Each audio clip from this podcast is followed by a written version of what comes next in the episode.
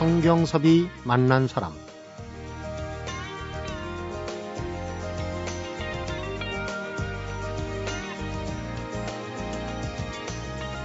웨스트리라는 스피드 페인팅 작가가 있습니다. 양손으로 재빨리 그림을 그리는 화가인데요. 이 사람이 그리는 그림을 반전 그림이라고 부릅니다. 그림을 그리고 있을 때는 뭘 그리는지 전혀 알 수가 없고 다 그린 그림 그것도 거꾸로 놓고 봐야지만 뭘 그렸는지 알 수 있다고 합니다. 얼마 전에 1분 30초 그림이라는 제목으로 주목을 받고 있는 스피드 페인팅 동영상을 보면서 오늘 우리가 그리는 그림 역시 그 어떤 반전이 생겨서 내일은 다른 그림이 될지 아무도 모르는 일이란 생각을 해봤습니다. 성경섭이 만난 사람 오늘은 임진모 음악평론가 오은영 영화펀드 매니저가 함께하는 문화야 놀자 Old & New로 만나봅니다.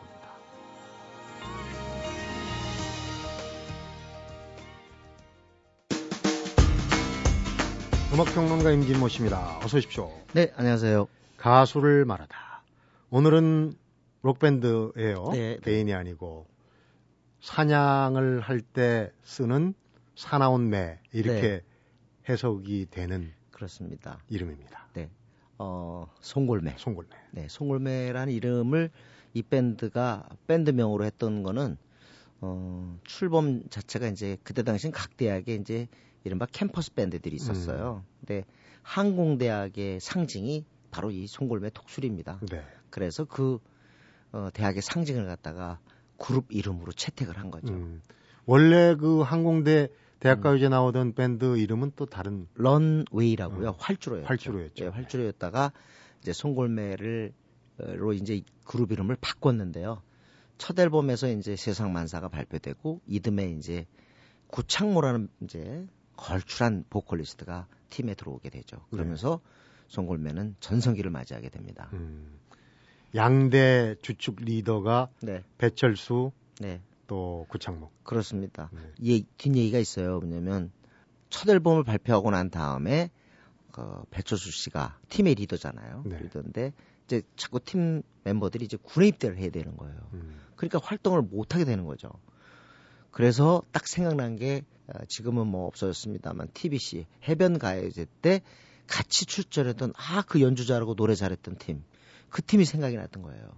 그래서 구창모 씨가 혼자 있는 뭐 약수터를 찾아갔다 그러잖아요. 네. 그 약수터를 찾아가서 같이 하자. 그렇게 설득을 해가지고 팀이 이제 그 우리가 알고 있는 송골매가 탄생하게 된 거죠. 삼고초를 했다는 설이 있어요. 네, 그래. 그래서 어 그게 역시 그때 그렇게 됐던 것이 뭐냐면 자기가 팀의 리더 자리를 약간은 나누더라도 좋은 음악을 만들려는 그러니까 뭔가 남들로부터 인정받는 그런 락앤롤을 만들고 싶은 일종의 음악인으로서의 욕구죠. 네. 배철수 씨가 뭐 지금은 이제 음악 캠프에 아주 오랜 20년 넘게 지금 그렇습니다. 골든 마우스 골든 마우스의 그 디스크 자키인데요. 어, 더러더러 그런 얘기를 해요. 어, 어쩌다 맞춘 기대가 참 지금도 말이죠. 네. 그 밴드들이 앞에 전주. 그 짱짱짱짱짱짱 탁탁탁탕 이거요. 네. 이걸 갖다가 아직도 밴드들이 그걸 연주를 하는데 본인들도 그거 만드는데 무진 애를 썼다는 거죠. 그래가지고 처음에 그걸 딱 만들었더니 연주 잘하는 선배들이 이거 니들이 안 한 거지. 그랬대지 않습니까? 그만큼 이제 연주력을 향상시키고 가창력을 늘리기 위해서 굉장히 노력을 했다는 거죠. 네. 그때 이제 대학 가요제에 나왔던 록밴드들이 뭐 실험, 아, 아까 얘기했던 이제 실험적인 곡도 많이 하고 그랬지만 좀 더 완성된 모습으로 네, 어, 결성이 된 게 이제 송골매인데 네, 그 음악 평론가 중에 임진모라는 분이 계십니다. 그분이 송골매를 평하기를 락을 안방에 심었다. 네, 이렇게 네. 평했어요. 뭐 제가 평한 거라기보다는 사실은 송골매 멤버들도 굉장히 자랑스럽게 생각하는 거고요. 어, 80년대 초반만 해도요. 사실 TV에요. 젊은이가 나오기가 어려웠습니다. 여전히 나이가 들고 기성 가수들이 장악하고 있었던 그런 네. 때거든요. 근데 젊은 가수가 나오기도 힘든 판에 젊은 락 밴드가 나온다는 건 더더욱 힘들었죠. 네. 근데 이 팀은 뭐랄까 인지도가 굉장히 높고 좀 친화력을 가졌던 그런 밴드 같아요. 네. 다시 말하면 락을 안방에 심은 겁니다. 그 말씀대로. 저도 그런 그때 기억이 나요. 사실 네. 그 안방 TV에서 그런 그 락 밴드의 네. 노래가 그만큼 자주 그럼요. 어, 등장했던 그런 경우가 없었고 그리고 많이 그 노출하셨어요. 그래서 아니 뭐 아시겠지만 자니윤 쇼 같은 데도 등장을 해서 연주를 하고 그랬으니까. 네. 그러니까 아주 그냥 인이 바뀐 거죠, 그냥. 그래서 우리가 락 80년대를 락의 시대라고 이렇게 인식하게 된 거는 송골매의 공이 크다는 거죠. 네. 그 이후에 이제 들국화도 나오고 시나위도 나오고 또 부활도 나왔으니까요. 네. 송골매 두 걸출한 리더 네. 그 목소리를 네. 음. 두 곡을 오늘 이제 들어볼 예정인데 먼저 아무래도 곡을- 네, 어, 네. 아무래도 배철수 씨의 목소리가 두드러지는 그 네. 노래부터 좀 들어봐야 되지 않을까 세상만사 이 곡은 활주로와 그리고 블랙 테트라. 싶어요. 블랙 테트라 아, 그 두 팀의 실력자들이 모여서 송골매 2집부터 출범을 하게 된, 거, 음. 된 겁니다. 1집 바로 그 전에 아직 송골매 순성이 있다 그럴까요? 그때 곡이 바로 세상 만사죠. 네. 배철수 씨 목소리가 네. 묘한 매력이 있습니다. 아우 그때 당시에 어떻게 보면 좀 어, 단순하면서도 이렇게 쭉쭉 뻗어가는 그런 락앤롤은 그렇게 많이 하지 않았던 때였어요. 네. 직접 들어보죠.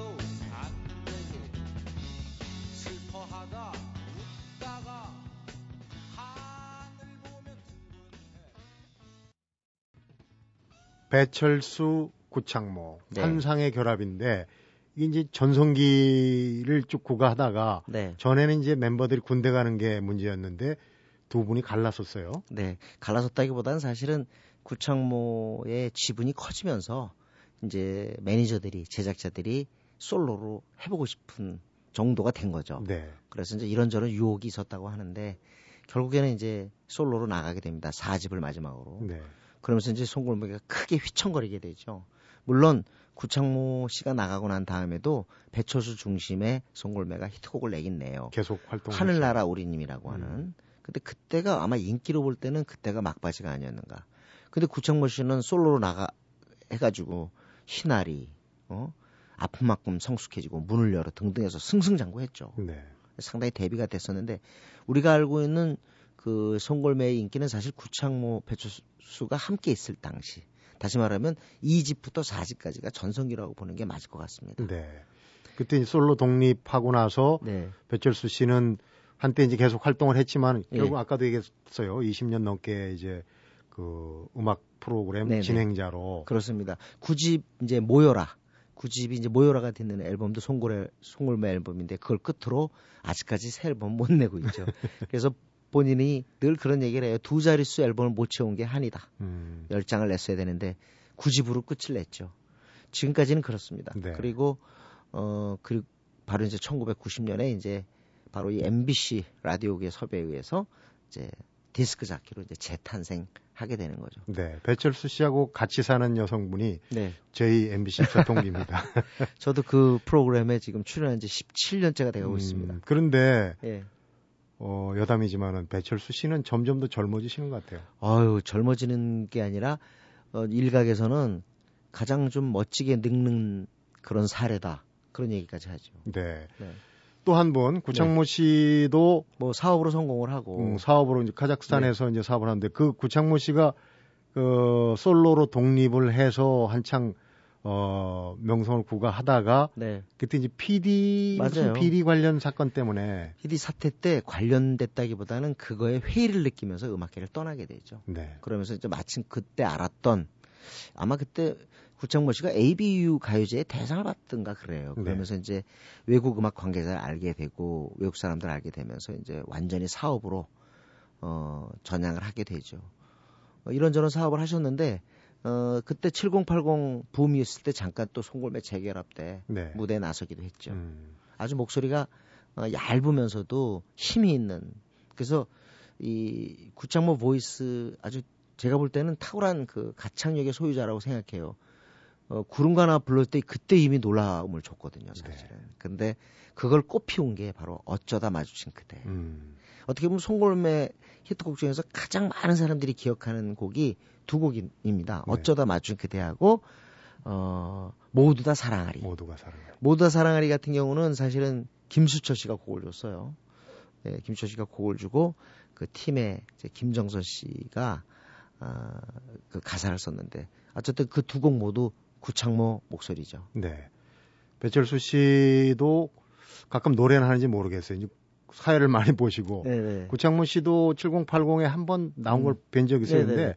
어, 사업을 하시고 뭐 음악 프로를 진행하지만은 음. 둘이 결합이든 또 따로따로 나오든 노래를 좀 음. 7080 팬들한테 좀 들려줬으면 하는 그런 기대를 아이 그럼요. 가지고. 아직도 송골매 두 사람이 뭐 그때 당시에 기타 김정선 뭐 오승동 다 훌륭 김상복 등등 정말 훌륭한 멤버들이었어 지금 생각하면 네.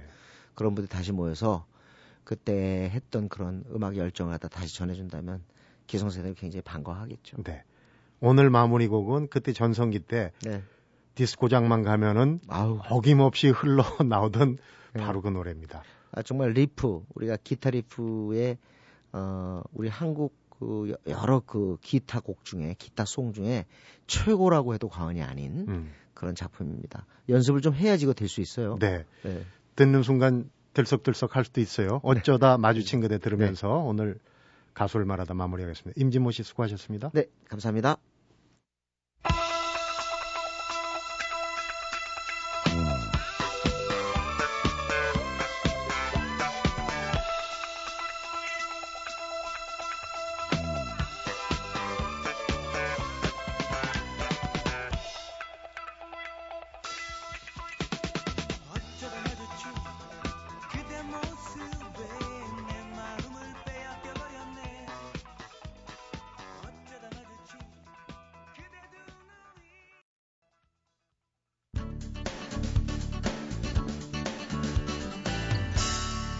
성경섭이 만난 사람. 이번에는 영화를 말하답니다. 영화 펀드 매니저 오은영 씨 어서 오십시오. 안녕하세요. 네. 영화 이야기를 하려면 주중에도 끊임없이 네. 영화를 봐야 되잖아요. 그렇죠. 근데 아무리 재밌는 일도 일로 해라 그러면 좀 시큰둥할 수 있어요.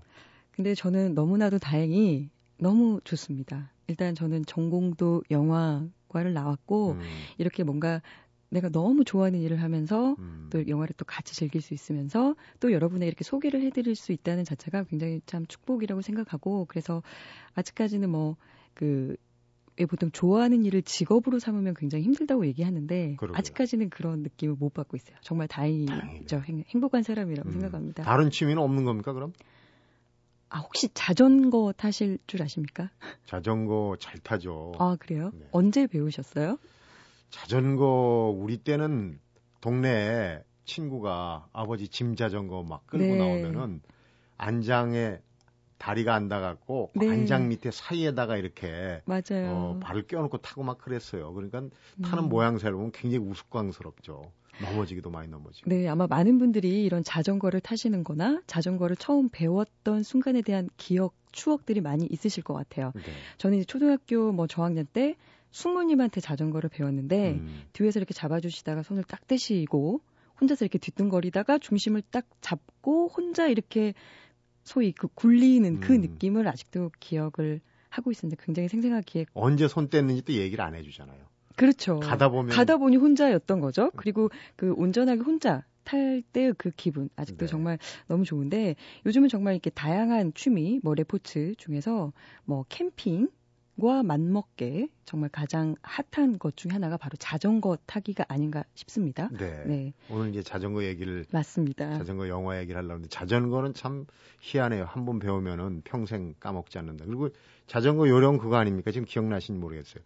넘어지려고 하는 방향으로, 방향으로. 우선 갔다가 네. 틀어야 됩니다. 너무 신기한 것 같아요. 반대로 틀면 꽈당입니다. 네, 근데 그 순간 넘어지려고 할 때 보통 다 반대 방향으로 하게 음. 되는데 참 그 묘한 순간인 것 같습니다. 인생의 어떤 한 면을 보는 것 같기도 그러니까 하고. 인생하고도 참 비슷해요. 네, 해서 오늘은 말씀하셨듯이 자전거에 대한 영화들 함께 하도록 할 텐데 음. 영화 속에서 자전거는 그냥 굴러가는, 그러니까 그냥 타는 자전거가 아니라 인생의 많은 은유적 의미를 표현하고 있습니다. 네.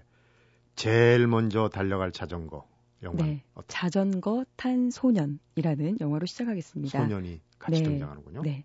이 아빠에게도 버림받고 까칠한 문제아로 통하고 불량배들의 꼬임에 넘어가 범죄도 저지르는 이 흔들리는 11살 소년의 유일한 친구가 바로 이 아빠가 사준 자전거입니다. 네. 이 영화 중반에 소녀, 소년이 자신을 버리고 심지어 찾아갔더니 다시는 찾아오지 말라면서 정말 차갑게 이 문전박대까지 하는 그런 일을 당합니다. 그리고 굉장히 큰 상처를 받고 굳은 얼굴로 이 자전거를 타고 밤길을 달려가는데 네. 이 장면이 한 2분여에 걸쳐서 정말 편집 없이 한 테이크로 음. 정말 아무런 배경음악도 없고 페달 밟는 소리 그리고 바람 소리만 들리는 적막한 느낌으로 그려지고 있습니다. 네.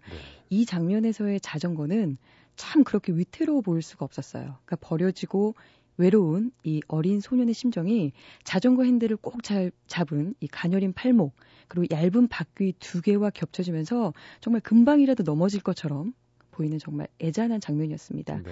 이 영화에서의 자전거, 즉 이제 어- 이 어린 소년이 부모의 정을 대신해서 느끼는 유일한 매개체이고 또 자신이 기댈 수 있는 유일한 친구이고 또 불안정한 그 소년의 어떤 위태로움을 그려내는 장치로 아주 잘 활용되고 있었던 것 같아요. 네. 그 나오는 사람은 그러니까 많지는 않군요. 어, 주인공하고 주인공을 돌보는 아줌마 음. 그리고 버- 자기를 버린 아빠, 아빠. 예 그리고 이제 약간 주변에 불량배스러운 친구 몇 음. 명이 다, 인, 그리고 다인. 영화입니다. 네.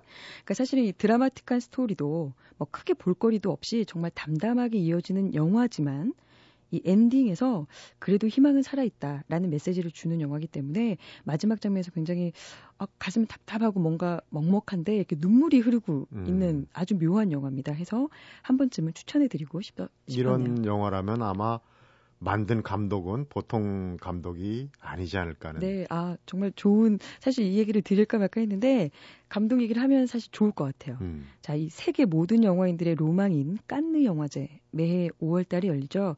이 남들은 한 번 타기도 힘든데 이 감독, 이게 사실은 형, 형제 감독입니다. 형제 감독. 네, 장피에르 다르덴, 루익 다르덴 이 형제 감독인데 깐느 영화제에서 이 영화 자전거 탄 소년으로 심사위원 대상도 받고 아들이란 영화로 나무주연상, 로나의 침묵으로 각본상, 더 차일드란 영화로 황금 종려상을 수상했던 기록이 있습니다. 깐느 영화제 단골이군요. 대단하죠. 네. 그러니까 그 인물의 심리를 굉장히 차갑지만 속속들이 좀 불편하리만큼 스크린에 자세하게 담아내는 감독이기 때문에 좀 대중적이고 재밌는 이런 오락 영화보다는 소위 영화제용 영화, 영화제에서 환영받는 영화들 많이 만들었습니다. 네. 자전거라는 단어 자체가 참 묘한 뜻이 있어요. 스스로 굴러가는 거 아닙니까? 그렇죠. 남의 힘을 받지 않고. 그래서 네. 어떤 요즘 그 힐링 이런 거 하고도 많이 부합이 된 지금 이제 이 자전거 탄 소년도 그런 힐링의 그런 부분들이 참 네, 맞습니다. 이 소년이 자전거를 본인이 타면서 뭔가 그 본인 스스로 치유하는 음. 과정이고 영화 마지막 장면에 그 자기를 보호해주는 보모와 함께 자전거를 타면서 이제 가는 장면이 있습니다. 네. 즉 이제 혼자 타지 않고 누구와 함께 자기 자전거도 빌려주면서 이렇게 좀 뭔가 희망적인 메시지를 주는 자전거로 그려지고 있는 것 같아요. 네. 자전거 나오는 영화 하면 거의 고전 있지 않습니까? 그 얘기 왜 안 하시나 모르겠네. 자전거 도둑 그렇죠. 말씀하시는 거죠? 네. 맞습니다. 이 얼마 전에 미국 영화 사이트에서 세계 명화 1000편 중에 13위에 기록된 그야말로 영화사의 굵은 글씨로 새겨진 영화입니다. 네. 그 이 영화사 중에 세계 영화사 중에서 뭐 이탈리아 네오 리얼리즘이라는 영화 그 장르 그 웨이브가 있는데 그 영화들 중에서 가장 독보적으로 눈에 띄는 영화라고도 하겠습니다. 네. 비토리오 데시카 감독의 영화입니다. 자, 배경은 2차 세계대전으로 갑니다. 굉장히 좀 멀리 가보겠습니다. 이 어려운 생활을 이어가는 이탈리아 소시민이 주인공이에요. 어느 날 자전거가 있어야지만이 일을 할 수 있는 직업을 정말 어렵게 구했는데 자전거를 도둑 맞 고 맙니다. 해서 한참을 찾다가 결국 못 찾아요.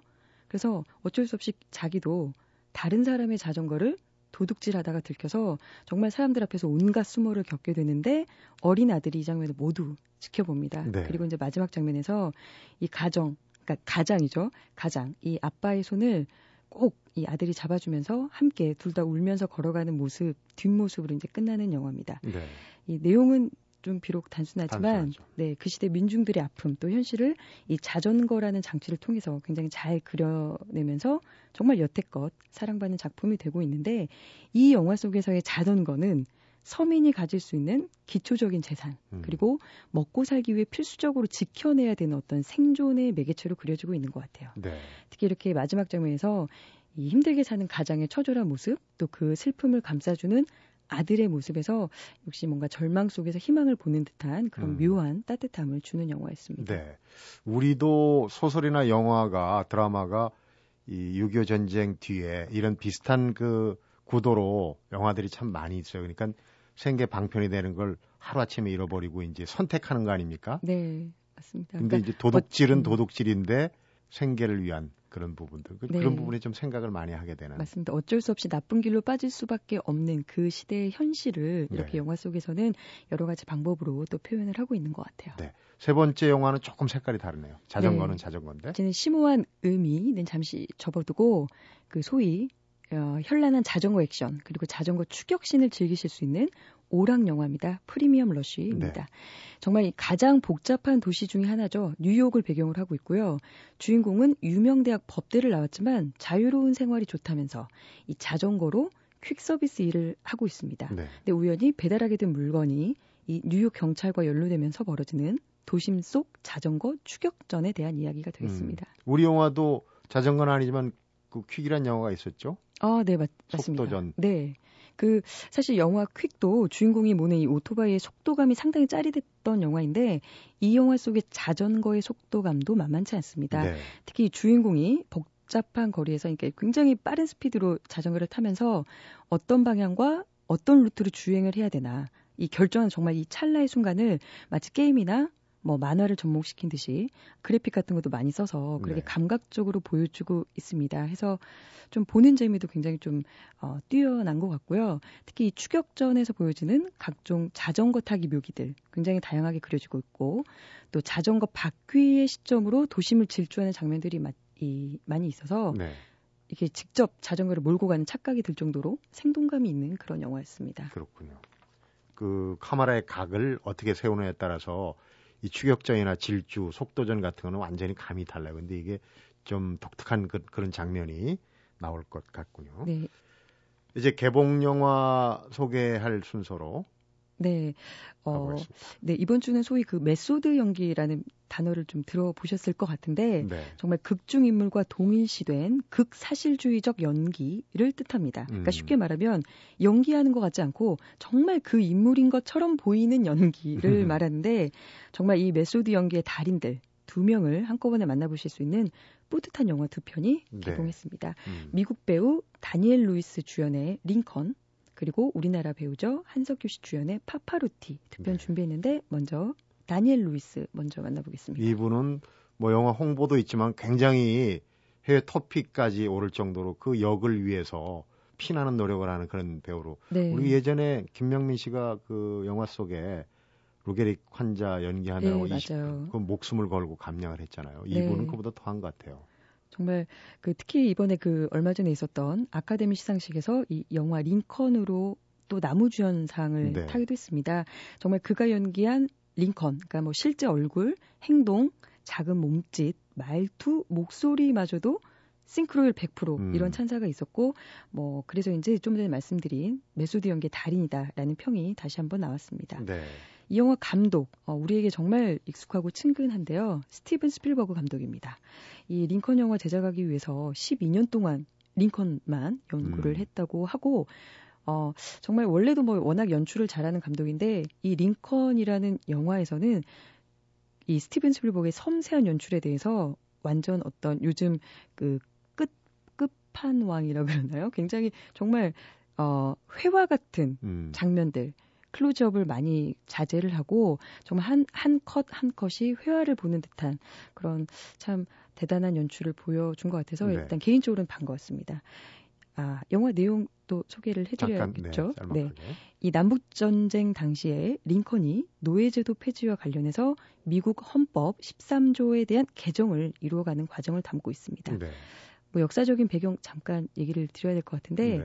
링컨이 1863년에 노예 해방 선언을 하긴 하지만 바로 이루어지지 못하다가 이 헌법 13조를 개정하면서 마침내 실효성을 얻게 됩니다. 음. 그 역사적인 현 장을 영화로 만나보실 수 있겠습니다. 근데 이제 뭐 미국 역사에 관심이 없거나 또 저번에 이제 레미제라블도 이게 상영 시간 러닝 타임이 길어가지고 그게 네. 조금 어, 발목을 잡고 그랬는데 이 영화도 150분. 150분입니다. 그리고 어 뭔가 이렇게 크게 스펙타클한 것보다는 인물들의 대사로 많이 이루어지기 때문에 음, 조금 잔잔한 면이 없잖아 있습니다. 하지만 뭐 교육적으로도 나쁘지 않고 작품성만큼은 검증된 영화이기 때문에 네. 한 번쯤 보셔도 좋을 것 같아요. 음, 미리 좀 공부를 하고 가야 될지 면더 재밌을 것 같아요. 네. 그다음에 이제 우리 영화 한석규 씨 주연 오랜만에 한석규 씨가 나오는데 제목이 좀 독 특하네요. 네, 파바로티가 아니고 파파로티입니다. 파파로티, 네. 지금 한석규 씨를 잠깐 소개를 해드렸는데 한석규 씨 어, 외에도 영화계의 젊은 피죠 이재훈 씨. 이 음. 두 명이 함께 주인공입니다. 실화를 바탕으로 했고 이 성악의 천재적인 소, 소질이 있는 건달이 이 조직의 보스보다 훨씬 더 까칠하고 카리스마 있는 음악 선생님을 만나면서 음, 음악, 노래, 성악에 대해서 다듬어져 가고 그 실력을 폭, 이 폭발시켜가는 그런 스토리를 담고 있습니다. 네. 뭐 다소 좀 뻔한 감동 스토리긴 하지만 뭐 연기 워낙 잘하는 두 배우 보는 맛이 굉장히 크기 때문에 좀 편안하게 즐기실 수 있는 그런 human 스토리가 되겠네요. 네. 이재훈 씨는 입대 했지 않습니까? 네. 그 뒤에도 영화가 계속 나오는데. 그래서 홍보 활동을 못해서 개인적으로는 많이 아쉽습니다. 네. 개봉 영화 소개 또 볼만한 자전거 영화 잘 들었습니다. 네, 고맙습니다. 성경섭이 만난 사람 오늘은 임진모 음악평론가하고 오은영 영화 펀드 매니저와 함께한 문화야 놀자 올댄 뉴로 꾸며봤습니다.